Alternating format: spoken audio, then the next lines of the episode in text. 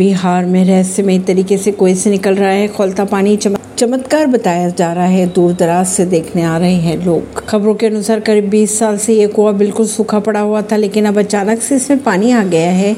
हैरत करने वाली बात यह है कि इस कुएँ के अंदर पानी उबलता हुआ दिखाई दे रहा है। ये नज़ारा देखकर गाँव के लोग हैरान भी है। कुएँ को लेकर तरह तरह की अफवाही भी फैलाई जा रही। पूरा मामला है भागलपुर जिला मुख्यालय से 30 किलोमीटर दूर गोराडीहा प्रखंड के हरचंडी गाँव स्थित बदारी बहियार का, जहाँ एक ऐसा कुआँ मौजूद है जिसमें पानी देखने के लिए लोग दूर दूर से आ रहे हैं। कुआ धान के खेत के बीचों बीच बना हुआ है, जो पिछले दो दशकों से सूखा पड़ा था, मगर अब अचानक इसमें पानी आ गया है। पानी भी साधारण नहीं, बल्कि उबलता हुआ, खोलता हुआ पानी। अगर गाँव वालों के और खबरों की माने तो गाँव के एक युवक ने सीढ़ी के सहारे कोई में उतर कर देखा तो पानी से ऊपर की ओर दबाव बन रहा था, लेकिन जल स्तर में वृद्धि नहीं हो रही थी। परवीन नई दिल्ली